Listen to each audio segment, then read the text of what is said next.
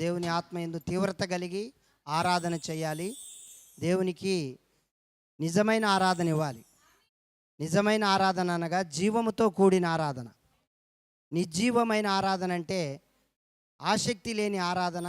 మంచి సంగీతం ఉండవచ్చు, మంచి గొంతు ఉండవచ్చు, మంచి వాయిద్యాలు ఉండవచ్చు, కానీ అది ఆసక్తి లేకపోతే, అక్కడ ఆత్మ లేకపోతే, ఆత్మతో ఆరాధన చేయకపోతే అది నిర్జీవమైన ఆరాధనే. కాబట్టి దయచేసి అందరము జీవాన్ని ప్రభువు మనకిచ్చాడు. నిజముగా జీవముతో కూడిన ఆరాధనను, సజీవమైన ఆరాధన ఇద్దాం దేవునికి. మనకు జీవాన్ని ఇచ్చాడు, బ్రతికేటువంటి శక్తినిచ్చాడు, ఆత్మనిచ్చాడు. ఆ ఆత్మతో ఆసక్తితో దేవునికి సన్నిధిని మనం నింపుదాం, ఆత్మతో నింపుదాం. అందరము రెండు చేతులు పైకెత్తి దేవుని స్తుతిద్దాం. ప్రభువా, నిజముగా నేను ఆరాధించే శక్తిని నాకు ఇచ్చావు, ఆ శక్తిని నాకు దయచేయి. నేను అన్నీ తక్కువ చేసి నీ ఆరాధనను ఎక్కువ చేసే కృప నాకు దయచేయండి. నిజముగా ఆరాధించే కృప నాకు దయచే ప్రభువా, నీ ఆత్మతో నింపబడే కృప దయచేయండి నాయన అని చెప్పి అందరూ ఆసక్తి యందు మాన్యులుగా, ఆసక్తి యందు తీవ్రత కలిగి ఆరాధన చేద్దాం. హల్లెలూయా చెప్దాం. హల్లెలూయా. అందరూ నోరు తెరవాలి, గట్టిగా తెరవాలి. హల్లెలూయా. మరొకసారి హల్లెలూయా, హల్లెలూయా. అందరం ఆసక్తి కలిగి ఆరాధన చేద్దాం, ఆత్మతో నింపబడదాం. మరొక పాట పాడుకుందాం. మన మధ్య ఉన్నటువంటి సహోదరుడు యాకోబును మరొక పాట పాడి ప్రభుని గణపరచవలసిందిగా ప్రభు పేరిట మనవి చేస్తున్నాం. అందరూ కూడా నిజముగా ఆరాధన చేద్దాం, సజీవమైన ఆరాధన దేవునికి ఇద్దాం.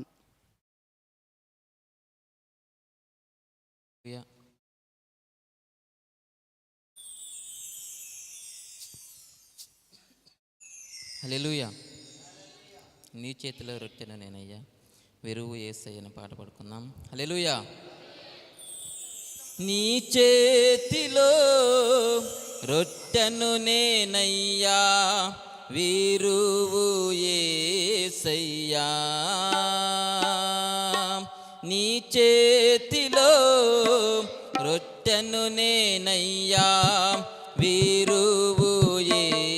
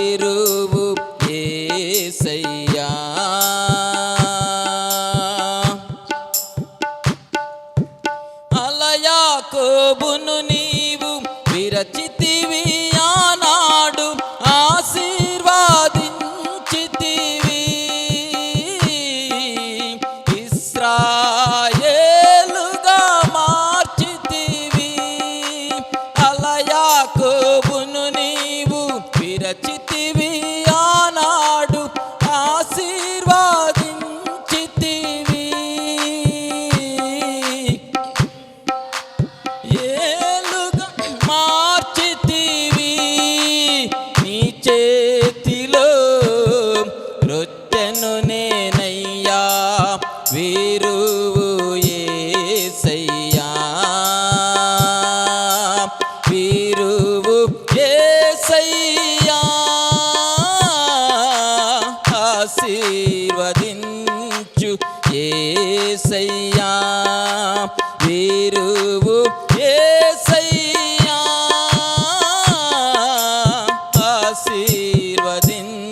ఆశీర్వదించు యేసయ్యా, నీ చేతిలో రొట్టెను నేనయ్యా వీరువు యేసయ్యా.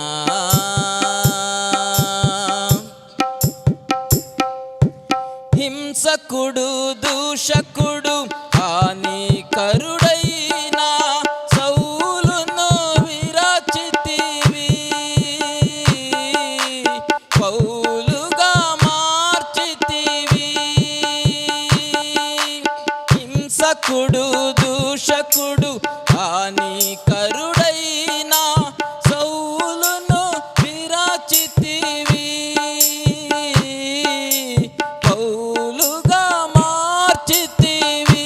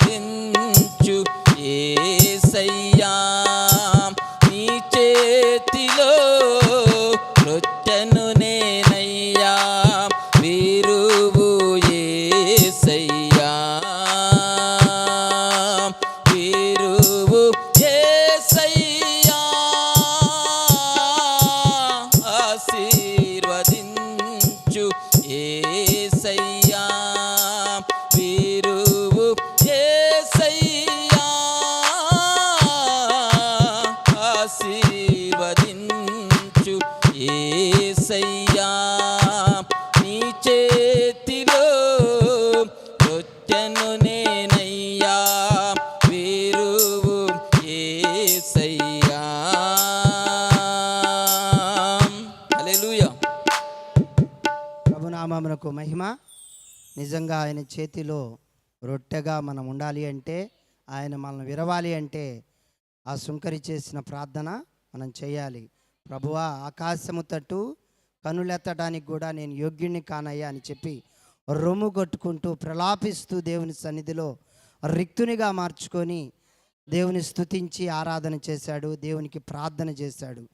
ఆ విధమైన మనస్సును ఆత్మను దేవుడు మనకిచ్చులాగున అందరము రెండు చేతులు పైకెత్తి దేవుని యొక్క అభిషేకం కొరకు, దేవుని ఆత్మ కొరకు తీవ్రత కలిగి అందరము దేవుని స్తుతించి దైవజనులను దేవుని సన్నిధికి ఆహ్వానించుకుందాం. అందరూ దయచేసి రెండు చేతులు పైకెత్తి మీ హృదయాలని ప్రభువుకిచ్చి, మీ ఆత్మను ప్రభువుకిచ్చి, మీ మనస్సును మీ ఆసక్తిని దేవునికిచ్చి అందరూ దేవుని స్తుతించండి. హల్లెలూయా. ఓ ఆకాశమందున దేవునికి హల్లెలూయా. ఓ మన మధ్య ఆత్మగా సంచరించుతున్న దేవునికి హల్లెలూయా, హల్లెలూయా. ప్రభునామమునకు మహిమ కలుగును గాక. సమయంలో దైవజనులను దేవుని సన్నిధికి ఆహ్వానించుకుందాం.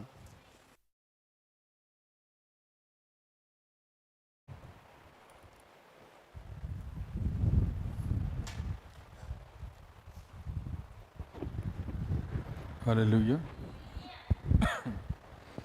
మంచిది. మరి ఇక్కడ కొన్ని ప్రార్థన విన్నపములు ఉన్నాయి, వాటి కొరకు ప్రార్థించి మరి దేవుని వాక్యంలోకి మనం వెళ్దాం. మరి నారా కోడూరు నుంచి మన మధ్యకు వస్తున్న మరియమ్మ గారి తోటి కోడలు ఆశా గారు ముక్కు నోటి నుంచి బ్లీడింగ్ అవడంతో హాస్పిటల్లో ఉన్నారు. ఆమె కోసము ప్రార్థించమని కోరి ఉన్నారు. దాని తర్వాత ఇస్సాకు బ్రదర్ ఎడమ చేయి నొప్పితో బాధపడుచున్నాడు, ప్రార్థన సహాయం అడిగి ఉన్నాడు. దాని తర్వాత మరి మన మధ్యకు వస్తున్న మహిమవాణి వాళ్ళ అమ్మగారు మరి సునాదమ్మ గారు గ్యాస్తో బాధపడుతున్నారు, ఆమె కోసం ప్రార్థన చేయమని కోరున్నారు. దాని తర్వాత తేజదాస్ గారు, ఆయన యొక్క భార్య మరియమ్మ గారు ఆరోగ్యం నిమిత్తము ఆయనకున్న గేదెల యొక్క ఆరోగ్య నిమిత్తము ప్రార్థన కోరున్నారు. వాటి కోసం కూడా మనం ప్రార్థన చేద్దాం. అందరు కళ్ళు మూసుకున్నట్లయితే ఒక్కొక్క అంశం కోసం మనం ప్రార్థన చేద్దాం.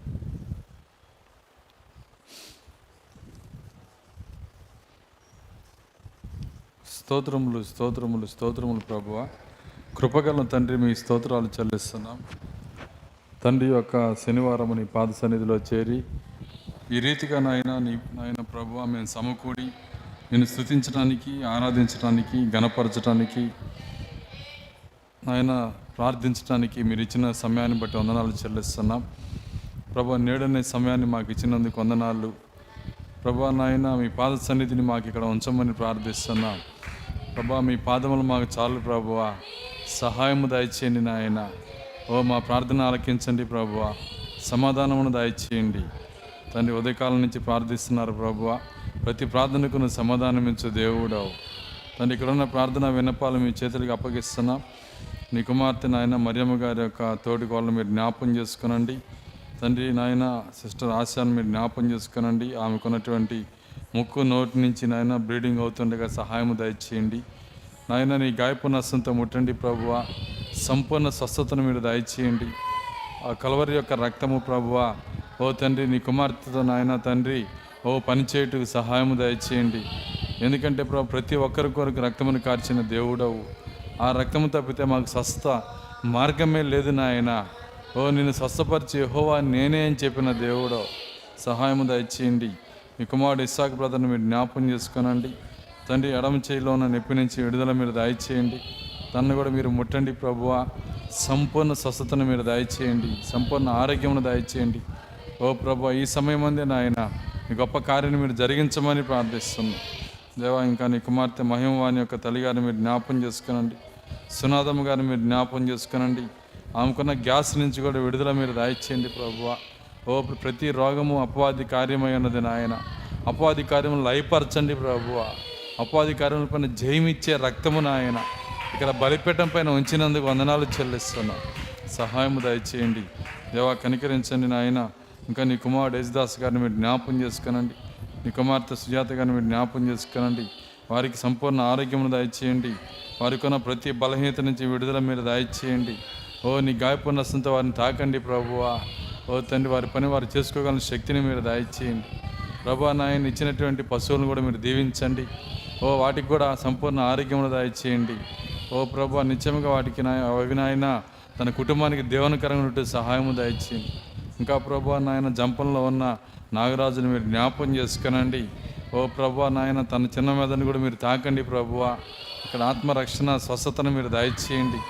ఓ తండ్రి ఇంకెవరైతే బలహీనతలో అనారోగ్యంలో ఉన్నారో ఓ తండ్రి అవసరతలో ఉన్నారో ప్రభువా వారి చేతులు పైకెత్తుండగా నాయన ఎత్తబడిన చేతి వెనకాల ఉన్న ప్రతి అవసరతను మీరు తీర్చండి. ఓ ప్రభువా సంపూర్ణ ఆరోగ్యమును దయచేయండి. ఓ నాయన అవసరతలు తీర్చే దేవుడవు, అనారోగ్యమును గద్దించే దేవుడవు.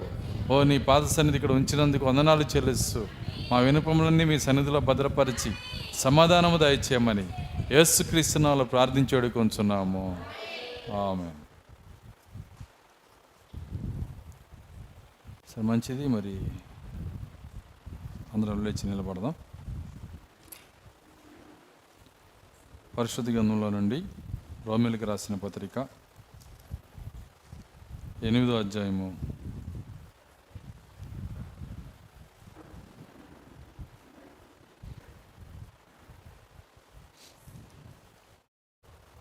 1వ వచనం చదువుకుందాం. కాబట్టి ఇప్పుడు క్రీస్తు యేసునందున్న వారికి ఏ శిక్షా విధియు లేదు. క్రీస్తు యేసునందు జీవమునిచ్చు ఆత్మ యొక్క నియమము పాప మరణముల నియమము నుండి నన్ను విడిపించెను.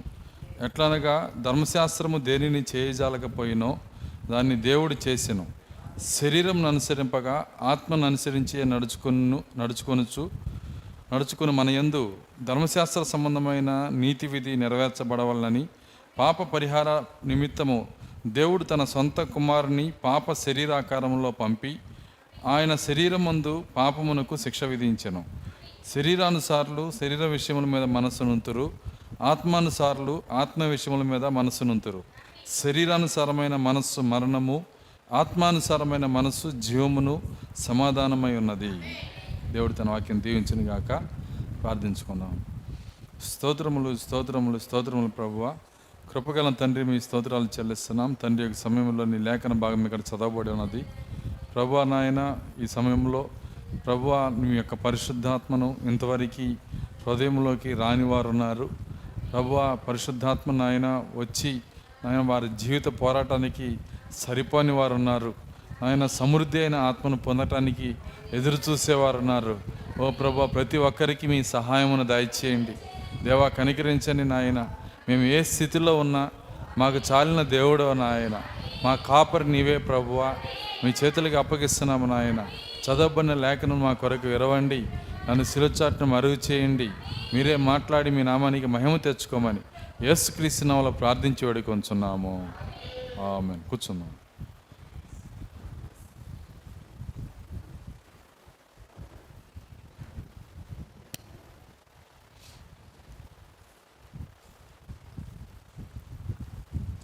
సరే మంచిది, మరి కొద్ది నిమిషాలు మనకు ఆలోచన వాక్యం పైన ఉంచుదాం. 40 నిమిషాలు దేవుని వాక్యాన్ని మనం చూద్దాం. చదవబడినటువంటి లేఖనంలో పరిశుద్ధాత్మను గురించి 22 సార్లు ఈ అధ్యాయంలో దేవుడు మాట్లాడాడు. మరి చాలా ప్రాముఖ్యమైన అధ్యాయం ఇది. రోమా 8వ అధ్యాయం అంటే మరి బైబిల్లో ఉన్న ప్రాముఖ్యమైన అధ్యాయాల్లో 8వ అధ్యాయము చాలా ప్రాముఖ్యమైన అధ్యాయం. మరి ఇక్కడ ఆయన పరిశుద్ధాత్మ గురించి, పరిశుద్ధాత్మ యొక్క పనుల గురించి, ఆత్మ ఏం చేస్తాడు, ఆయన ఎందుకొరకు ఇవ్వబడ్డాడు, ఈ కార్యాలన్నీ కూడా ఈ అధ్యాయంలో రాస్తూ ఉన్నాడు. పరిశుద్ధాత్మ పొందుకునేటప్పుడు మరి నేను చెప్పేటప్పుడు ఇద్దరికీ నేను చెప్పాలి. ఒకటి, మరి పరిశుద్ధాత్మ అసలు ఇంతవరకు హృదయంలో మరి రాని వాళ్ళు కొంతమంది ఉన్నారు. మరి రాకుండానే వచ్చింది అనుకొని వెళ్ళిపోయేవాళ్ళు కొంతమంది ఉన్నారు. కొంతమంది మరి ఉన్న పరిశుద్ధాత్మ వారి యొక్క జీవిత పోరాటానికి చాలని వాళ్ళు కొంతమంది ఉన్నారు. అంటే వాళ్ళ యొక్క క్రీస్తు కొరకు నిలబడే ఆ యొక్క ఫైటింగ్లో మరి ఆ శక్తి చాలట్లా, పరిశుద్ధాత్మ చాలట్లా, ఏదో కొద్ది భాగం మాత్రమే వాళ్ళు పొందుకొని ఉన్న వాళ్ళు ఉన్నారు. అయితే ఏ స్థితిలో ఉన్నా సరే ఖచ్చితంగా మనం ఏం చేయాలంటే మరి దేవుని యొక్క సన్నిధిలో మనం కనిపెట్టుకున్నప్పుడు మనకు కావలసిన ప్రతి స్థితికి మరి కావలసిన పరిశుద్ధాత్మను ఆయన ఇచ్చే దేవుడు. ఆయన మనం ఏ స్థితిలో అయినా ఉండొచ్చు, మరి ఇంతవరకు మరి పొందకుండా ఉండొచ్చు, పొందకుండా పొందాము అనుకొని వెళ్ళిపోయి ఉండొచ్చు. ఏదైనా రుజువైందంటే పరిశుద్ధాత్మ మన జీవితంలో సమృద్ధిగా ఉంటే ఆ ఆత్మ మనల్ని జయ జీవితంలో నడిపిస్తాడు. ఆయన పరిశుద్ధాత్మ మనల్ని ఏం చేస్తాడంటే జై జీవితం. జై జీవితం అంటే చాలామంది అపార్థం చేసుకుంటారు. ఏం అపార్థం చేసుకుంటారంటే మరి దేవుడు జై జీవితం ఇస్తే నా బీరువా నిండా డబ్బు ఉంటుంది అనుకుంటారు. అది కాదు. జై జీవితం ఇస్తే మరి ఏ కష్టం రాకుండా, ఏ శ్రమ రాకుండా, ఏ రోగం రాకుండా మనం జీవిస్తాము. అది కాదు జై జీవితం. ఏ కష్టం రాకుండా, ఏ రోగం రాకుండా, ఏ శ్రమ రాకుండా జీవించేది జై జీవితం కాదు. అది కాదు. మరి మరి ఈ యొక్క సమృద్ధి అయిన డబ్బు సంపాదించడం కూడా జయ జీవితం కానీ కాదు. జయ జీవితం అంటే అర్థం ఏంటంటే దేవుడు ఆయన యొక్క ఆత్మ మనకి ఇచ్చినప్పుడు మరి ఆ పరిశుద్ధాత్మ ఏం చేస్తాడని బైబిల్లో రాసి ఉందో ఆ జీవితం మన లోపల నుంచి రావాలి. జయ జీవితం అంటే ఏంటో కాదు, దేవుని యొక్క వాక్యమును, దేవుని యొక్క వాక్యమును, దేవుని యొక్క చిత్తమును మన జీవితంలో చేయటమే జయ జీవితం. వర్తమానమును జీవించటమే జయ జీవితం. వాక్యమును జీవించటమే జయ జీవితం. వాక్యం ఏం చెప్తుందో దాన్ని జీవితంగా మార్చేదే జయ జీవితం. అంతేగాని మరి అపోహలు కొన్ని ఉన్నాయి. ఇందాక నేను చెప్పినట్లుగా ఎవరికైనా ఒక రోగం రాగానే వాళ్ళని చూసి వీళ్ళ భక్తి తక్కువ ఉన్నట్టుంది, అందుకే వాళ్ళకి రోగం వచ్చింది నా విధంగా అనుకుంటారు చాలామంది. రోగం ఉండటం వలన భక్తి తక్కువ ఉన్నట్టు ఏమి కాదు, వింటున్నారా? అనారోగ్యమును బట్టి వాళ్ళకి భక్తి లేదని ఎప్పుడు జడ్జిమెంట్ చేయకూడదు మనం. ప్రవక్త అంటున్నాడు ఒక వర్తమానంలో, అనారోగ్యం వచ్చినటువంటి క్రైస్తవుడు ఒక విశ్వాస వీరుడు అంటున్నాడు ఆయన. గాయపడిన విశ్వాస వీరుడు, అతని కొరకు దేవుడు విశ్వాసం అనే అంబులెన్స్ని పంపిస్తాడంట. యుద్ధ రంగంలో గాయపడ్డాడు అంతే. సో మనకు ఆ అభిప్రాయం ఉందా? ఒకసారి మనల్ని మనం పరిశీలన చేసుకోవాలి. ఎందుకంటే మన అభిప్రాయాలు కొన్ని వాక్యానికి వేరుగా ఉంటాయి. అయితే వాక్యం మనతో మాట్లాడినప్పుడు మన అభిప్రాయాలు సరి చేసుకోవాలి. మన సొంత ఉద్దేశాలు అవన్నీ దేవుని పాదాల దగ్గర పెట్టి, ఆయన బలిపీఠం మీద పెట్టి, వీటిని కాల్చేయండి ప్రభువా అని చెప్పాలి. కాబట్టి ఎవరికైనా రావచ్చు అనారోగ్యము, ఎవరికైనా ఇబ్బందులు రావచ్చు. కాబట్టి అది అది మరి జయ జీవితం కాదని చెప్పకూడదు. అందుకే యోబు మీరు చూసినట్లయితే యోబు యొక్క లైఫ్లో మరి ఆయన అనారోగ్యంతోనే గొప్ప జయాన్ని పొందాడు. ఆయన పొందిన గొప్ప జయం దేని వలన వచ్చింది? అనారోగ్యం వల్లనే. కాబట్టి దానికి దీనికి సంబంధం లేదు. కాబట్టి జయ జీవితం అంటే ఏంటి? అనారోగ్యంగా ఉండకుండా ఉండటం జయ జీవితం కాదు. ఒక విధంగా చెప్పాలంటే ఈరోజు ఇప్పుడున్న వాతావరణము దీని ప్రాక్త ఏమన్నాడంటే సాతాను ఏదేనన్నాడు ఆయన. సాతానుని ఏదేను. ఈ సాతానుని ఏదేనంటే అర్థం ఏంటో తెలుసా? ప్రతి ఒక్కరూ రోగిగా ఉండాలి. అర్థం కాదు, ప్రతి ఒక్కరూ రోగిగా ఉండాలి. నిజమది. ఎందుకంటే ఎక్కడా సరైన వాతావరణం లేదు. అన్నీ మార్చేసాడు వాడు. మరి నువ్వు సాతాను ఏదేనులో నీళ్లు తాగితే రోగం రాకుండా ఎట్లా ఉంటుంది? సాతాను ఏదేనులో భోజనం చేస్తే రోగం రాకుండా ఎట్లా ఉంటుంది? సాతాను ఏదేనులో పళ్ళు తింటే రోగం రాకుండా ఎట్లా ఉంటుంది? సో వాడికి కావలసిన మరి రసాయనాలు వాడు కలిపే ఇస్తాడు నీకు.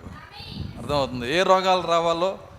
చూడండి, మరి నీళ్లు తాగితే దాంట్లో ఏమీ ఉండకూడదు. ఎముకలు అరిగిపోవాలి, రోగాలు రావాలి, కావలసినవి అందకూడదు.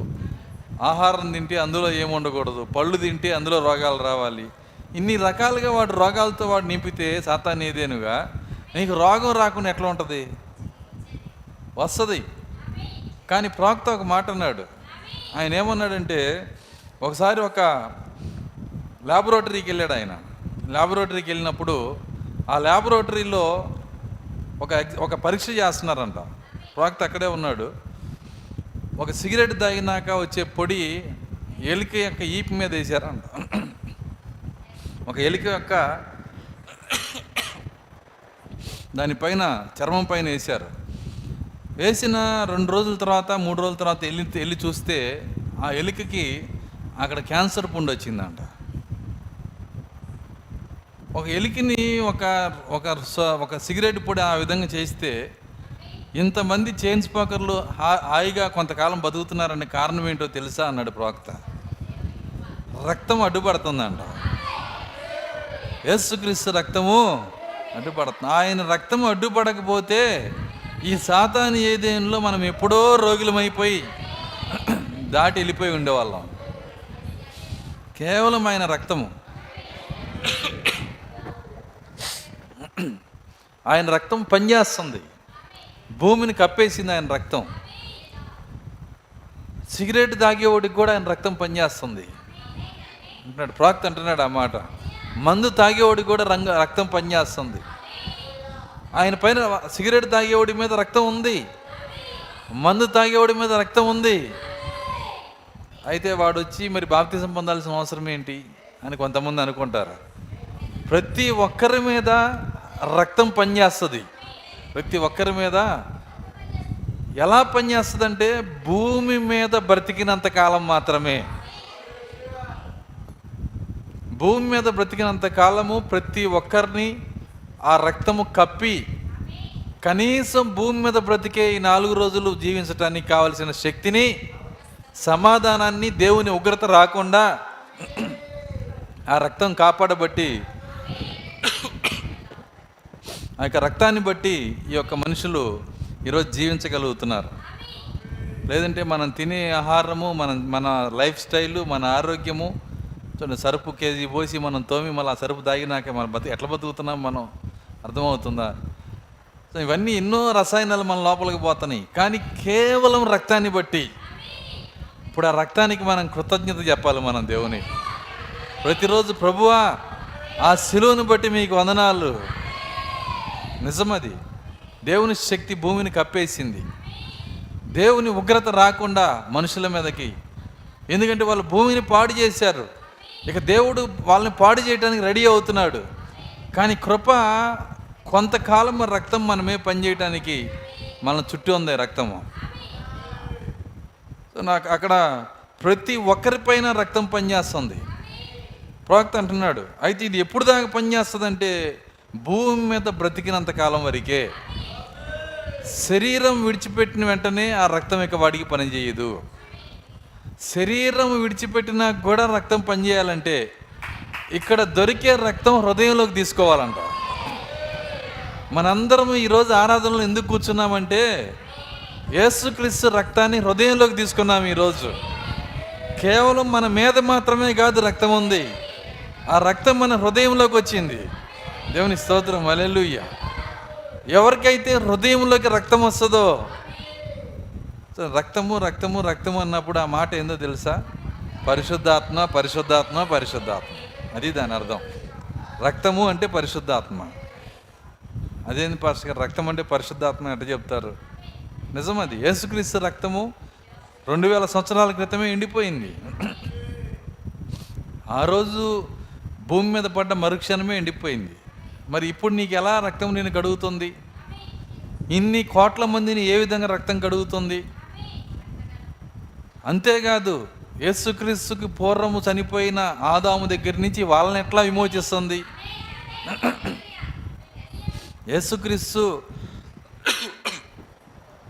ఆయన పుట్టిన తర్వాత వచ్చిన మనకి పనిచేస్తుందంటే సరే అర్థం. ఆయనకి వెనకున్న 1000 సంవత్సరాల ముందున్న ఆదాము దగ్గర నుంచి ఎలా విమోచించకుండా వస్తుంది? అప్పటికి రక్తం రాలేదే. అంటే రక్తము మరో రూపంలో పనిచేస్తుంది. ఏ విధంగా పనిచేస్తుంది? దానికే ప్రవక్త అంటున్నాడు, రక్త కణము పగిలి, రక్త కణం ఒకటి ఉంటుంది, ఆ కణము పగిలి అందులో నుంచి పరిశుద్ధాత్మ బయటకు వచ్చిందంట. ఆ పరిశుద్ధాత్మే అక్కడ ఉన్నటువంటి ఏదైనా తోటలో సంచరించిన ఆదాము దగ్గర నుంచి చివరి వ్యక్తి వరకు అందరినీ విమోచించకుండా తీసుకొచ్చేసింది. ఆ పరిశుద్ధాత్మే 2000 సంవత్సరాల తర్వాత మన మీద కూడా, మనలో పనిచేస్తుంది, మన మీద పనిచేస్తుంది. మన మీద పనిచేసినప్పుడు స్వస్థత, మనలో పనిచేసినప్పుడు విమోచన. చూడండి, మన మీద పనిచేస్తుంది, మనలో పనిచేస్తుంది. కాబట్టి పరిశుద్ధాత్మ అనగా ఆయన రక్తము. పరిశుద్ధాత్మ అంటే ఏంటో కాదు, ఆయన రక్తమే. ఆయన రక్తం అంటే ఏంటో కాదు, పరిశుద్ధాత్మే. కాబట్టి మనము బైబిల్ యొక్క ఆ యొక్క మాటల భావాన్ని మనం అర్థం చేసుకోవాలి. లేదంటే ఒక ప్రశ్న వేస్తే మనం అయిపోతాం. యేసుక్రీస్తు రక్తం ఇప్పుడు ఎక్కడ ఉందాయా అని అడిగాను, ఏం చెప్తారు? అర్థమవుతుందా? ఎందుకంటే హేతువాదులు అడుగుతారు, వాళ్ళు అడిగే ప్రశ్నలు చాలా విచిత్రంగా ఉంటాయి. ఒక ఆయన అడిగాడు, ఏమన్నాడంటే, అవ్వ సొంత కూతురు ఆకలేసి తోటలో పండు కోసుకొని తింటే ఆమెను చంపింది కాక 6000 సంవత్సరాల నుంచి ఇప్పటికీ చంపుతున్నాడు. ఆయన ఎందుకు చంపుతున్నాడు? ఎవరిని బట్టి? అవ్వ సొంత కూతురు. ఆయనకి బైబిల్ చదివితే అట్లా అర్థమైంది. తప్పులేదు అలా అర్థం అవటం లేదు, ఎందుకంటే అలాగే ఉంది అది. అయితే పరిశుద్ధాత్మను పొందుకొని కన్నా చదివితే దాని నిజభావం అర్థం చేసుకోగలుగుతాడు, అక్కడ ఏముందో అర్థం చేసుకోగలుగుతారు. లేదంటే అతను వేసిన ప్రశ్నకి సమాధానం చెప్పగలిగిన ఒక క్రైస్తవుడు కూడా ఉండడం. అర్థమవుతుందా? ఎందుకంటే మరి ఎంత ఎంత చక్కగా అడిగాడు చూడండి. ఆయన సొంత కూతురు ఆకలేసి పండు తినిందంట, దానికి ఆమెను చంపింది కాక. ఆయన అన్న పేరేంటి? ఆయన ఎంత క్రూరుడో చూడు అంటున్నాడంట. ఆయన నువ్వు నేను చేస్తావా ఆ విధంగా? నీ కొడుకు నీ కూతురు పండు తింటే వద్దన్న పని చేస్తే నువ్వు ఇంట్లో నుంచి నెట్టేస్తావా? అంటే అర్థం ఏంటంటే అక్కడ ఏదో జరిగింది. ఆ మర్మం మనకు బయలుపరచబడాలంటే పరిశుద్ధాత్మ పొందుకుంటేనే మనం దాన్ని చూడగలుగుతాం. కాబట్టి ఆ యొక్క పరిశుద్ధాత్మ మనల్ని ఏం చేస్తున్నాడంటే మనలో పనిచేస్తూ మనకి వాక్యమును తెరిచి మనల్ని విమోచనకి నడిపిస్తూ ఉన్నాడు. మన మీద పనిచేస్తూ మనల్ని స్వస్థపరుస్తూ ఉన్నాడు. అవిశ్వాసిని స్వస్థపరుస్తున్నాడు. ప్రవక్త దగ్గరికి ఒక ఆయన, ఒక సాధువు వచ్చాడంట. చూడండి, ఆయన సాధువులు మనకు తెలుసు కదా, కాషాయ వస్త్రాలు వేసుకొని, నెత్తి మీద మరి జుట్టు పెంచుకొని, రుద్రాక్షమాలలో ఈ బూది అన్నీ పెట్టుకొని ఆయన దగ్గరికి వచ్చి కడుపు మీద చేసుకొని కడుపు నొప్పి కొంత ప్రార్థన చేయమని అడిగాడు అంట. ఆయన భాషలో ఆయన అడిగాడు, అర్థమైంది, తర్జుమా చేశారు. ప్రవక్త అంటే నేను మారు మనసు పొంది బాప్తిసం పొంది తర్వాత రమ్మని అడగలేదు. ఆయన ఆయన ఏం చేశాడంటే, ఆయనకు తెలుసు రక్తం అందరికీ అని, స్వస్థపరిచే రక్తం అందరికీ. అందుకే బైబిల్లో రెండు మాటలు ఉంటాయి. ఏమని ఉంటుందంటే బైబిల్లో, ఒకటి బైబిల్ ఏం చెప్తుందంటే యేసు క్రీస్తు రక్తము అందరి కొరకు అని రాసి ఉంటుంది, అందరి నిమిత్తం. అదే సమయంలో ఏర్పరచబడి వారి నిమిత్తం అనేది కూడా రాసి ఉంటుంది. పేతురు పత్రికలు ఏమంటాడంటే ఏర్పరచబడిన వారికి, రక్తము ప్రోక్షించబడటానికి ముందుగా ఎన్నుకున్న వారికి, రక్తము యేసుక్రీస్తు రక్తం అందరికీ. అది పట్టుకొని కొంతమంది, ఇది పట్టుకొని కొంతమంది కొట్టుకుంటూ ఉంటారు. ఏ ఇక్కడేమో అందరికైనా ఉంది అని కొంతమంది ఉంచుంటారు, అటు వచ్చి ఏ ఇక్కడ కొంతమందికే ఉందని కొంతమంది. సరే, ఈ విధంగా కొట్టుకుంటే వాళ్ళకి విషయం తెగదు. ఎందుకంటే అందరికీ అనే మాట వాస్తవమే, కొందరికి అనే మాట కూడా వాస్తవమే. నేను రెండు ఆమెన్ చెబుతాను, ఎందుకంటే బైబిల్ ఎప్పుడు ఒకదానికి ఒకటి వ్యతిరేకంగా మాట్లాడదు. మనం అర్థం చేసుకోవటంలో పొరపాటు అది. కాబట్టి అందరికీ అంటే ఎవరికంటే స్వస్థతకి అందరికీ, రక్షణకి కొందరికి, స్వస్థతకి అందరికీ. స్వస్థత మన మీద పనిచేస్తున్నప్పుడు అందరికీ, అందరి నిమిత్తం రక్తం పనిచేస్తుంది. ఒకవేళ పని చేయకపోతే 2022 వచ్చేది కాదు. వింటున్నారా? ఎప్పుడో లోకం ముగిసిపోయి ఉండేది. కాబట్టే ఆ రక్తము సమాధానపరుస్తుంది, రక్తం మొరపెడతా ఉంది, ప్రతి పాపిని స్వస్థపరుస్తూ ఉంది. అయితే ఆ కృపని అర్థం చేసుకొని, ఆ రక్తమును అర్థం చేసుకొని, ఆ రక్తం ఎప్పుడైతే మారు మనసు పొంది హృదయంలోకి తీసుకుంటాడో అక్కడ విమోచన ఇస్తాడు దేవుడు. దేవుని స్తోత్రం, హల్లెలూయా. అక్కడ రక్షణ ఇస్తాడు ఆయన, ఆత్మరక్షణ ఇస్తాడు ఆయన. కాబట్టి ఆ యొక్క రక్షణ పొందటానికి, ఆ విమోచన పొందటానికి కావలసిన పరిశుద్ధాత్మ, రక్షణ పొందేటువంటి పరిశుద్ధాత్మ ఈరోజు మనకి ఇక్కడ హాజరుపరుస్తున్నాడు ఆయన. ఎంత కృప! అంతేకాదు, మనల్ని స్వస్థపరిచే శక్తి కూడా ఇక్కడ ఉంది. కాబట్టి మనం ఎప్పుడూ కూడా మనం అపార్థం చేసుకోకూడదు. ఒక రోగి అయిపోయాడంటే, ఇందాక అక్కడి నుంచే వచ్చాం మనం, ఒక వ్యక్తి రోగి అయిపోయాడంటే అతను దేవునికి ఇష్టం లేదు కావాలా, అందుకే దేవుడు ఆయన్ని మొత్తాడు, అది ఇది రకరకాలుగా అనుకుంటాం. ఆ విధంగా ఎప్పుడు అనుకోకూడదు. సో అది జై జీవితము కాదు అని మనం అనుకోకూడదు. సరే, దీన్ని మనం అర్థం చేసుకోవడానికి ఒక కార్యం చెప్తాను నేను. యేసుక్రీస్తు భూమి మీదకి వచ్చినప్పుడు, ఆయన సిలువెక్కినప్పుడు, ఆయన శాస్త్రులు పరిసయ్యులు ఆయన్ని పట్టి ఆయన్ని బంధించి, వింటున్నారా, యోధాకి డబ్బులు ఇచ్చి, ఆ రాత్రి ఎక్కడున్నాడో ఎతికి ఆయన బంధించి, ఆయన చేతులు కాళ్ళు కట్టేసి, పిలాతు ముందు నిలబెట్టి విచారణ చేసి, సిలువ ఎక్కేదాకా ఆయన్ని అమ్మడించి, ఆయన చంపేదాకా వాళ్ళు విడిచిపెట్టలా. ఇది మనం బైబిల్ చదివితే అర్థమైంది. కానీ యేసుక్రీస్తు ఏమంటున్నాడంటే, ఆయన ఒక మాట అంటున్నాడు, ఆయన శాస్త్రులను పరిసయ్యులను పట్టి బంధించి తెచ్చాడు. మళ్ళా ఆయన సిలువెక్కటాన్ని ఏమన్నాడంటే విజయోత్సవం అన్నాడు. ఆయన సిలువలో మరణించటాన్ని ఏమన్నాడు? ఆయన విజయోత్సవం. సిలువలో మరణించటం విజయోత్సవమా? ఒకసారి మీరు ఆలోచన చేయండి. ఆయన కొరడా దెబ్బలు తినటం విజయోత్సవమా? ఆయన ముళ్ళ కిరీటం పెట్టుకోవటం విజయోత్సవమా? చూడండి, ఆయన బల్యంతో పొడవబడటం విజయోత్సవమా? ఏ విధంగా అది విజయోత్సవము? కారణం ఏంటి? చూడండి, మీరు ఆలోచన చేయండి కూర్చొని. అప్పుడు అది విజయోత్సవం అయితే మన జీవితంలో కూడా విజయోత్సవాలు వేరే ఉండి ఉంటాయి. అయితే నువ్వు రోగంలో ఉండొచ్చు, విజయోత్సవంలో ఉండొచ్చు. నువ్వు పేదరికంలో ఉండొచ్చు, విజయోత్సవంలో ఉండొచ్చు. నువ్వు ఇబ్బందిలో ఉండొచ్చు, సోదరులో ఉండొచ్చు, కానీ విజయోత్సవంలో ఉండొచ్చు.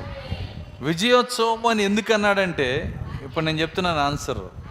దేవుడు ఏం చెప్పాడో, తన గురించి ప్రవచనాలు ఏం చెప్పినాయో, లేఖనాలు ఏం మాట్లాడినాయో, వాటన్నిటిని జీవించటమే ప్రభు అయిన యేసుక్రీస్తుకి విజయోత్సవం అయితే, మరి మనకేమవుతుంది విజయోత్సవం? అదే కదా మన జీవితంలో విజయోత్సవం ఏంటో కాదు, ఈ లేఖనాలను జీవించటమే విజయోత్సవం. వర్తమానాన్ని జీవించటమే జీవించాం. అది ఓడిపోయినట్టుగా కనపడవచ్చు, అది రోగిగా ఉన్నట్టుగా కనపడవచ్చు, అది శోధనలో ఉన్నట్టు కనపడవచ్చు, నువ్వు కన్నీటిలో ఉన్నట్టు కనపడవచ్చు. ఎట్లా ఉన్నా సరే అది విజయోత్సవమే. దేవుని స్తోత్రం, హల్లెలూయా. కాబట్టి ఆ విజయోత్సవం నీకు రావాలంటే నీకు కావలసిన కార్యం ఏంటంటే పరిశుద్ధాత్మ.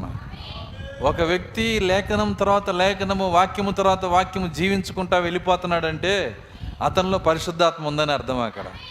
ఎందుకంటే జీవించటమే విజయోత్సవం. వాక్యం ఏం చెప్తుందో, వాక్యం ఏం మాట్లాడుతుందో దాన్ని తన లైఫ్లో ఒక భాగంగా మార్చేయగలిగితే, తన జీవితమే వాక్యంగా మార్చేయగలిగితే అదే విజయోత్సవము. ఇప్పుడు ఎంతమందికి ఆ విజయోత్సవం కావాలంటే ఏం కావాలి మనకి అక్కడ? పరిశుద్ధాత్మ. పరిశుద్ధాత్మ లేకుండా విజయోత్సవం లేదు. ఆయన కలవరలో రక్తమును కార్చి, కలవరలో ప్రాణమును పెట్టి, కలవరలో నలిగిపోతున్నప్పుడు ఆయన పరిశుద్ధాత్మ ఆయన ఎంతగా బలపరిచాడంటే, ఆ ఆత్మ ఉండబట్టే అంటున్నారా. ఆయన గిన్నె పట్టుకొని అడిగాడు, తండ్రి నీ చిత్తమైతే ఇది నా అతని నుంచి తీసేయమని. కానీ దేవుని యొక్క ఆత్మ ఆయన్ని బలపరిచి ఆయన ఉండాల్సిన స్థానంలో, ఆయన నిలబడాల్సినటువంటి స్థానంలో ఉండటానికి, అది సిలువ యాగమైనా సరే సిలువను మొయ్యటానికి, తన ప్రాణం పెట్టడానికి పరిశుద్ధాత్మే శక్తినిచ్చాడు. అందుకే ఆయన మాట చెప్పాడు, ఏమన్నాడంటే మీరు పైనుండి శక్తిని పొందు వరకు పట్టణంలో నిలిచి ఉండు. ఈ శక్తి ఏంటంటే ఇట్లా అనంగాల్ని 100 దెయ్యాలు పడిపోవటం అర్థమవుతుంది, అట్లా అనంగాల్ని 100 మంది పడిపోవటం, అది కాదు శక్తి. శక్తి అది కానే కాదు. దెయ్యాలు వదలగొట్టిన వాళ్ళందరికీ పరలోకంలో అడుగు పెడితే కారులు ఎరగొడతా అంటాడు ఆయన. అర్థమవుతుందా?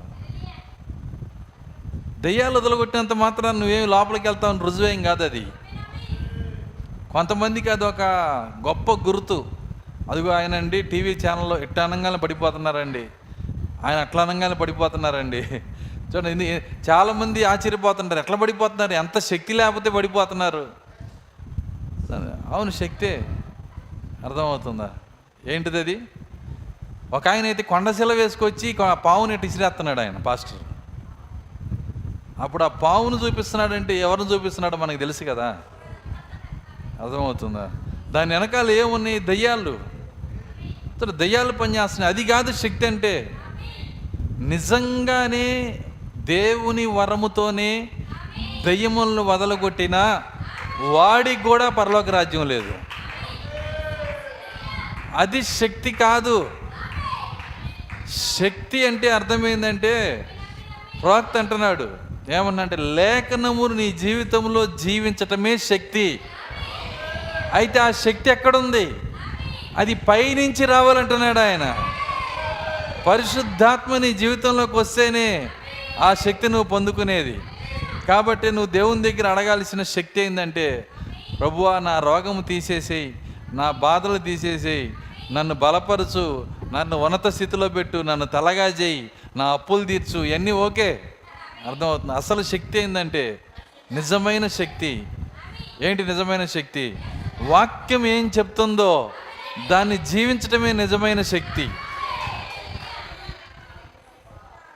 ప్రవక్త ఒక మాట అన్నాడు, ఎవరి కొరకు ఆయన రక్షకుడుగా వెళ్ళాడో ఆ ప్రజలే ఆయన్ని ఉమ్మేసి చీ అని చెప్పి దూతున్నప్పుడు, ఆయన్ని తిరస్కరించి గజ దొంగను కోరుకున్నప్పుడు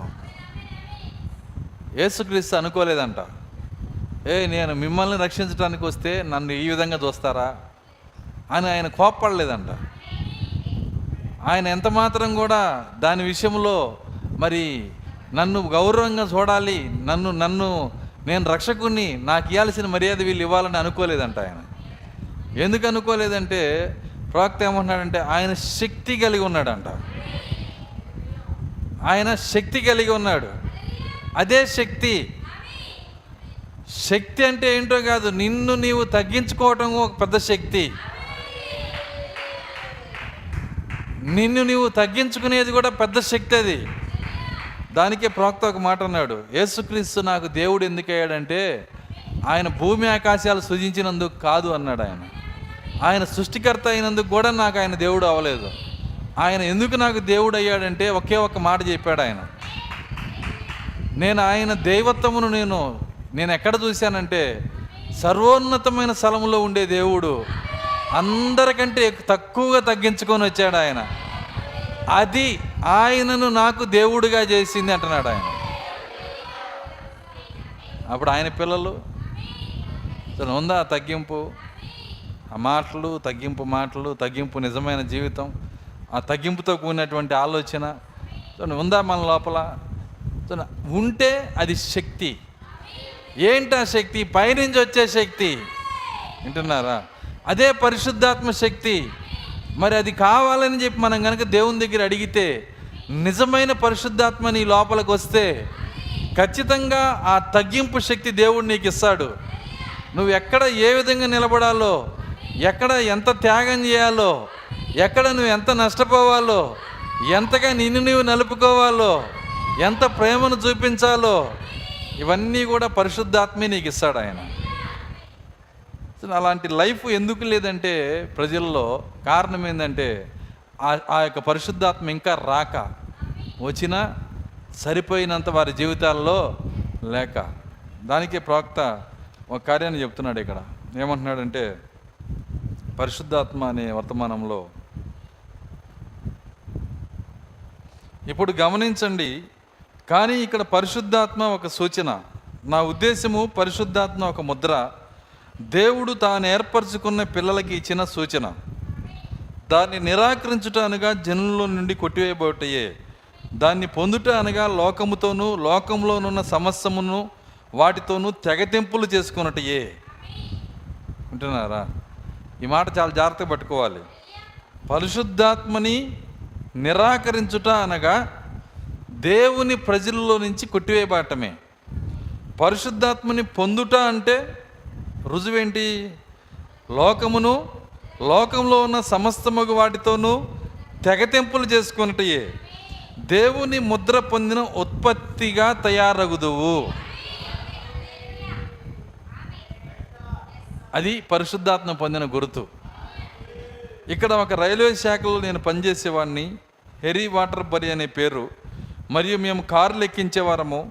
నా సోదరుడు డాకా వెనక నిలబడి ఉండేవాడు, కార్లు ఎక్కించుటకు సహాయం చేసేవాడు. ఒక కారుని ఎక్కించిన తర్వాత ఇన్స్పెక్టర్ వచ్చి దాన్ని తనిఖీ చేసేవాడు. అది సరిగ్గా ఉన్నదో లేదో, పడిపోయి బద్దలగునో లేదా మరే విధముగా ప్రమాదంను గురియగునో అని పరీక్షించేవాడు. కారు సంపూర్తిగా అమరినప్పుడే వేసేవాడు. అంటే ఈ కార్లని గూడ్స్ బండిలో ఎక్కించే జాబ్ అన్నమాట ప్రవక్త చేసింది.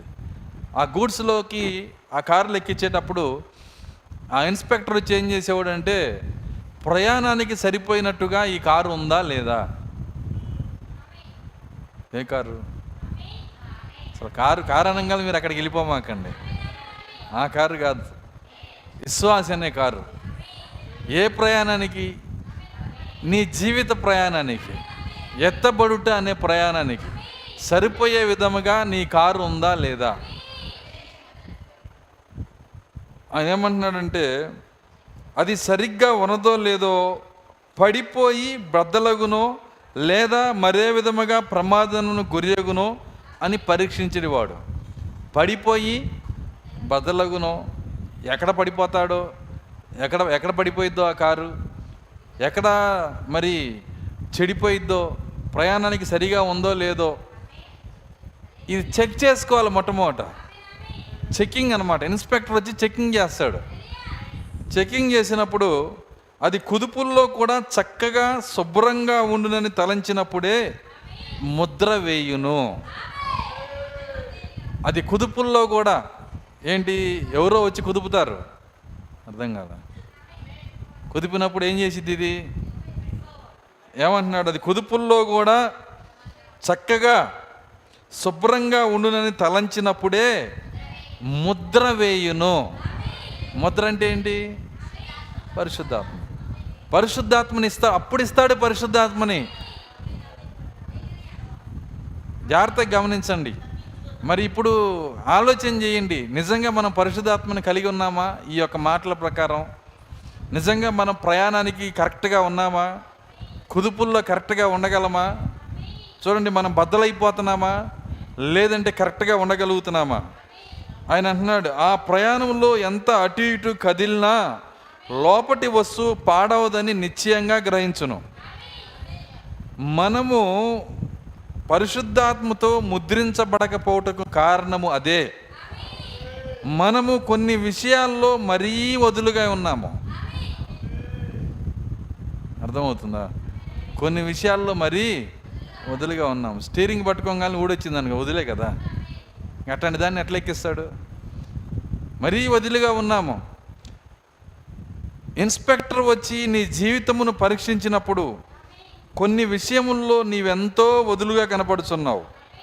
నీ ప్రార్థనా జీవితము కొద్దిగా వదులుగా ఉన్నది. నీ ప్రార్థనా జీవితం కొద్దిగా వదులుగా ఉన్నది. ఆ కోపము కొద్దిగా వదులుగా ఉన్నది. ఆ నాలుక కొద్దిగా వదులుగా ఉన్నది. ఇతరులను గూర్చి మాట్లాడుట పోలేదు. అప్పుడు అతడెన్నడూ ఆ కారుపై ముద్ర వేయడు. ముద్రేస్తే ఏంటి అర్థం? అది కూడా చెప్తున్నాడు. ముద్ర వేసాడంటే ఇన్స్పెక్టర్ బాధ్యతేకా. పొరపాటున దారిలో ఆ కారు ట్రైన్లో అటు ఇటు ఊగి వింటున్నారా, దాని వస్తువులు పాడైపోతే దానికి వెల కట్టాల్సింది ఎవరంటే రైల్వే శాఖే. ఏ కారు వాళ్ళది బాధ్యత లేదు. ఇది నువ్వు చెక్ చేసుకోవాలి. మొత్తం బాధ్యత ఎవరిదంటే ఇన్స్పెక్టర్ది. నీకు తెలుసా ఇన్స్పెక్టర్ ఇక్కడ ఉన్నాడని? చెకింగ్ ఇన్స్పెక్టర్ ఇక్కడ ఉన్నాడు. ఈరోజు ప్రతి ఒక్కరిని ఆయన చెక్ చేస్తున్నాడు. ఇప్పుడు చెప్పిన వదులు ఏమన్నా ఉన్నాయేమో అని. ఎందుకంటే ఒక్కసారి ముద్ర వేసాడా, వింటున్నారా, ఇక దాని అర్థం ఏంటంటే ఇది తన జీవితాంతం తిరిగి గమ్యము చేరేంతవరకు, ఆ గమ్యము దగ్గర దాన్ని దించేంతవరకు దీంట్లో ఏది వదులవ్వదు అని ఆయన కనుక్కున్నాకే ముద్ర వేస్తాడు. వదులుగా ఉంటే ముద్ర వేయలేదు. సో నా ముద్ర ఎంత కృప కలిగిన ముద్ర, అది ఎంత గొప్ప ముద్ర. ఈరోజు మన సంఘంలో ముద్ర ఉన్న వాళ్ళు నిల్చోబెడితే ఎట్టుంటుంది? అర్థమవుతుందా? ఈరోజు ఎంతమందికి ముద్ర ఉంది? సో మనం ఇక్కడికి వచ్చి మనం ఎందుకు వచ్చామో ఆ ముద్ర పొందటానికి. ఈరోజు మన దేవుని ఎందుకు అమ్మడిస్తున్నాము? ఆ ముద్ర కోసమే. ప్రపంచంలో ఉన్న మిగిలిన కార్యాలన్నీ పోయినా పర్వాలా, నాకు ఆ ముద్ర దొరికితే అంతే చాలు. దేవుని స్తోత్రం, హల్లెలూయా. ఆ ఉద్దేశానికి నువ్వు రావాలి, అప్పుడే నీకు దీని వీటన్నిటిపైన విజయం వస్తుంది. ఎందుకంటే ముద్ర లేకుండా ఇక్కడ జీవించే ఉపయోగం ఏముంది? ఎందుకంటే సమస్తము కూడా నశించిపోయేటువంటి సంగతులే, ప్రతిదీ పాడైపోయే సంగతులే. అయితే నిన్ను ఈ లోకంలో నుంచి పరలోకం చేర్చడానికి ఆయన నిన్ను, చెకింగ్ మాస్టర్ వచ్చాడు ఇక్కడికి, ఇన్స్పెక్టర్ వచ్చాడు. ఆయన నిన్ను పరిశీలించినప్పుడు ఆయన ముద్ర వేసే విధంగా నీ జీవితం ఉన్నదా? సరే, మళ్ళీ మనం పరిశీలన చేసుకోవాలి. ఎందుకంటే ఖచ్చితంగా ప్రతి ఒక్కరూ ఆ ముద్ర కోసం దేవుని దగ్గర ప్రార్థన చేయాలి. ప్రార్థన చేయటమే కాదు, ముద్ర పడిందో లేదో మనల్ని మనమే పరిశీలన చేసుకోవాలి. మన లైఫ్ ముద్ర పడిన లైఫ్గా ఉందా? సో నిజంగా ముద్ర ఉంటే ఏవేవి లూజ్గా ఉంటాయి, ఏవేవి టైట్ అవుతాయి అన్నీ చెప్పాడు, లిస్ట్ అవుట్ చేశాడు ఆయన. సో మనం ఏది టైట్గా ఉన్నామో, ఎక్కడ మనం లూజ్గా ఉన్నామో, ఎక్కడ మనము వాక్యాన్ని దాటి వెళ్ళిపోతున్నామో, ఇవన్నీ మనం సరి చేసుకోవడానికి దేవుడు ఒక అవకాశాన్ని ఇస్తున్నాడు. కాబట్టి ఇక్కడ చెకింగ్ మాస్టర్ ఇక్కడే ఉన్నాడు, ఇన్స్పెక్టర్ ఇక్కడే ఉన్నాడు. నడుముకి సిరాబుడ్డి కట్టుకొని, వింటున్నారా, ఆ ముద్రించి ఆయన ఇక్కడే తిరుగుతున్నాడు. ఎందుకు ఆయన తిరుగుతున్నాడు తెలుసా? వెనకాల వధ చేసే దూత రాబోతున్నాడు. అర్థం కాదా? మీరు చదవండి, బైబిల్ చదవండి. ముద్రించే దూత వెనకాల ఎవరు వచ్చారు? స్లాటరింగ్ ఏంజిల్ అన్నాడు, అంటే వధించే దూత. అర్థమవుతుందా? ముద్రించే దోత వచ్చాడంటే దాని వెనకాల వధించే దోత కూడా రాబోతున్నాడని. ఇప్పుడు ముద్రించే దోత ఇక్కడ ఉన్నాడు. ముద్రించబడ్డావా నీ కారు గమ్యానికి వెళ్ళిపోయింది. ముద్రను నువ్వు తిరస్కరించావా, వింటున్నారా? ఎవరి దగ్గరికి వెళ్ళిపోవాలి? సో ఆ యొక్క వధించేటువంటి వధం చేసే దోత వెనకాలే రాబోతున్నాడు. సంహారకుడు, తెలుగులో ఏం పెట్టారంటే సంహారకుడు, సంహరించేవాడు. వాడు బయలుదేరుతున్నాడు కాబట్టి, సంహరించే దోత బయలుదేరుతున్నాడు కాబట్టి ముందుగా ముద్రించే దోత బయలుదేరాడు. కాబట్టి ఆ ముద్రించే దోత ఈరోజు ఇక్కడే ఉన్నాడు. అది వర్తమానంలో పనిచేస్తున్నాడు. ఎందుకంటే ట్రైన్ ఎక్కించే కార్లు ఎక్కడ ఉన్నాయంటే వర్తమానంలోనే ఉన్నాయి. కాబట్టి ఈ వర్తమానంలో ఉండి మనం కనుక ముద్రించబడకపోతే, పోయిన వారం చెప్పాను నేను, జీవవృక్షానికి ఉరేసుకున్నట్టు ఉంటుందన్నా. ఏం చెప్పాను నేను? చెయ్యి జాపి దాని పండు తింటే నిరంతరం బ్రతికే చెట్టుకే ఉరేసుకొని చస్తే ఎంత దౌర్భాగ్యమో. ఈ వర్తమానంలో ఉండి ముద్రించబడకపోతే అదే దౌర్భాగ్యం. కాబట్టి కృపలో ఉన్నాం మనం.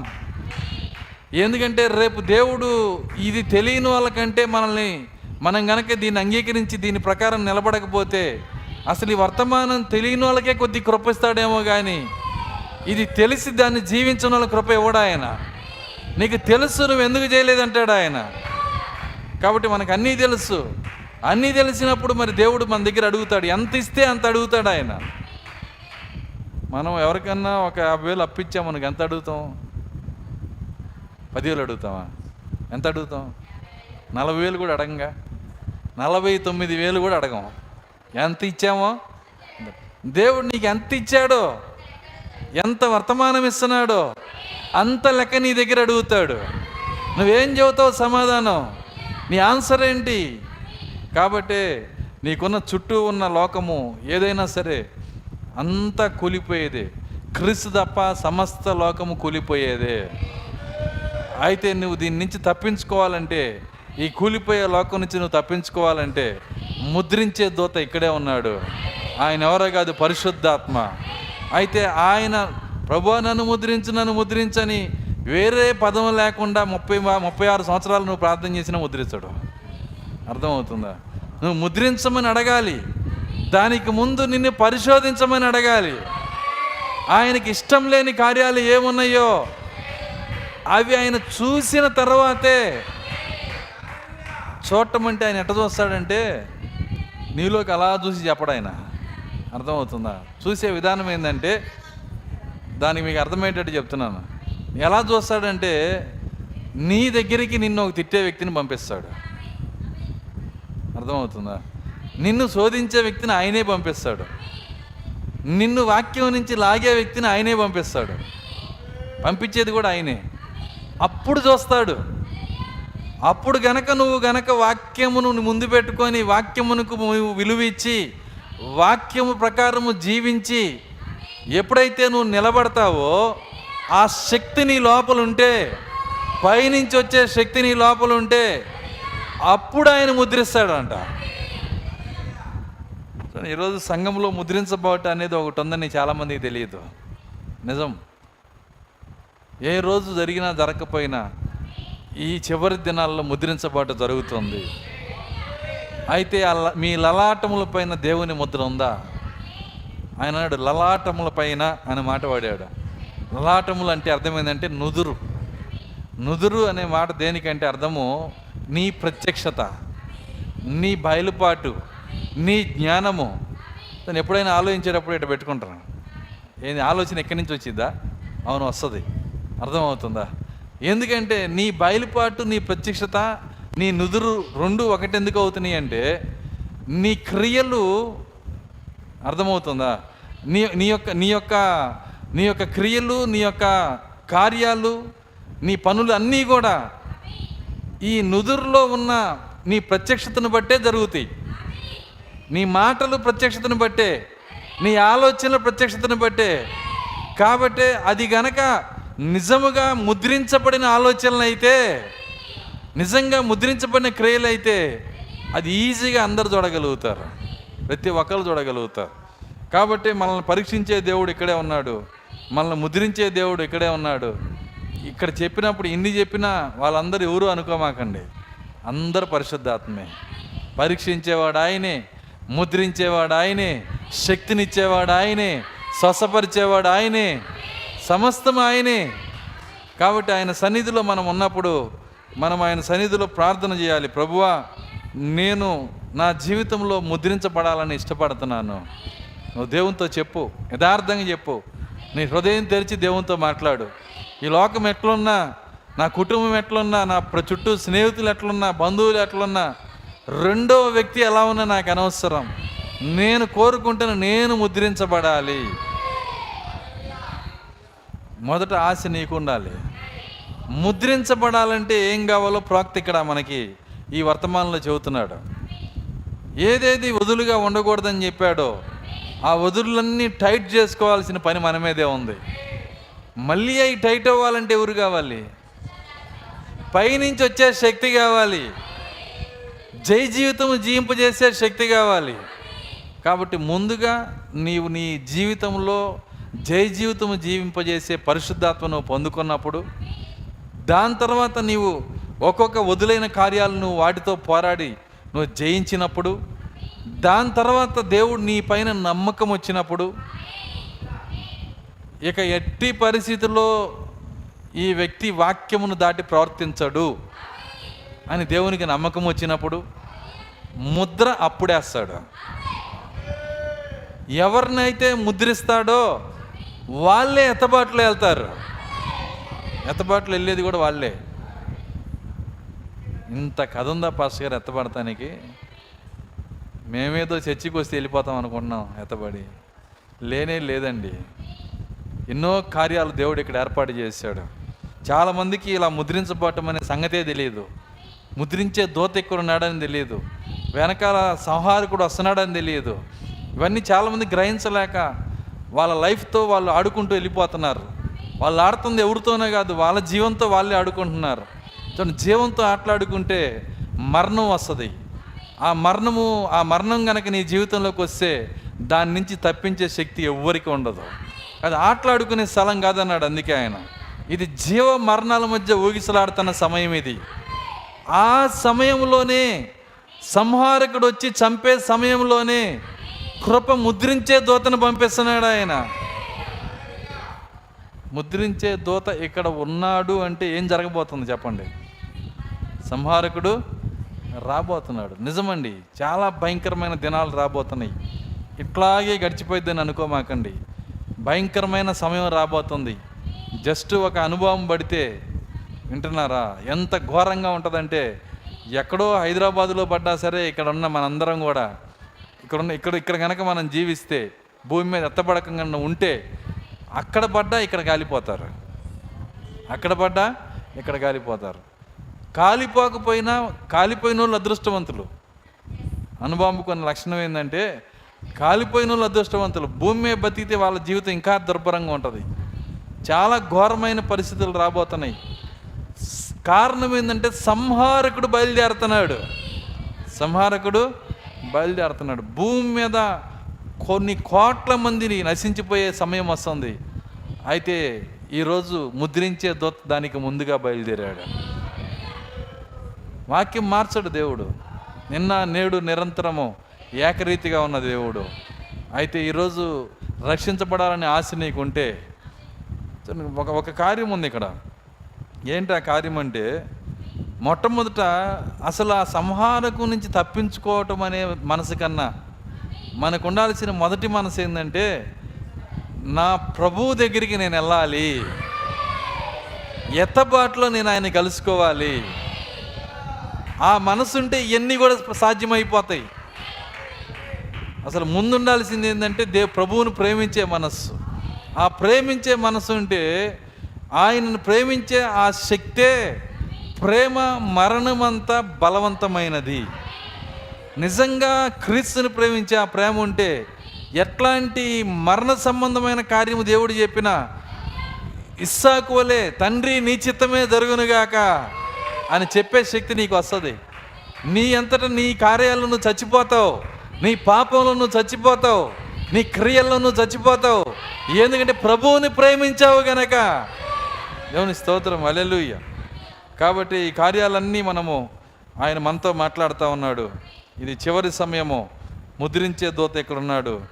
మరి ఆ ముద్రించే దూత మనల్ని దాటిపోక ముందే ఆయన దగ్గర మనం ముద్ర పొందుకోవటానికి ఏం చేయాలో, మనం విన్న వాక్య ప్రకారం మన ఆత్మలను సరిచేసుకొని మన క్రియలు సరిచేసుకొని దేవుని సన్నిధిలో ప్రార్థించుదాం. అందరం ప్రార్థించుదాం కళ్ళు మూసుకొని. ఒక అరగంట సమయం అందరం వ్యక్తిగతంగా ప్రార్థించుదాం. మనం ఏ సమయంలో ఉన్నామో చూసామో, ఏ స్థితిలో ఉన్నామో చూసామో, కొద్ది నిమిషాలు అందరము మనల్ని మనం పరిశీలించుకొని చెప్పబడిన వర్తమాన ప్రకారము మనలో ఉన్న ప్రతి వదులైన కార్యమును దేవుని దగ్గర ఒప్పుకొని, ప్రభువా నీ కృప మాకు దయచేయండి, నీ శక్తిని మాకు దయచేయండి, ఈ రాత్రి మమ్మల్ని ముద్రించండి ప్రభువా అని ప్రతి ఒక్కరూ మనం ప్రార్థించుదాం. అందరం ప్రార్థించుదాం. ఎవరు మౌనంగా ఉండదు. దయచేసి ప్రతి ఒక్కరూ హృదయం తెరిచి నోరు తెరిచి ఒక అరగంట సమయం అందరము వ్యక్తిగతంగా ప్రార్థించుదాం.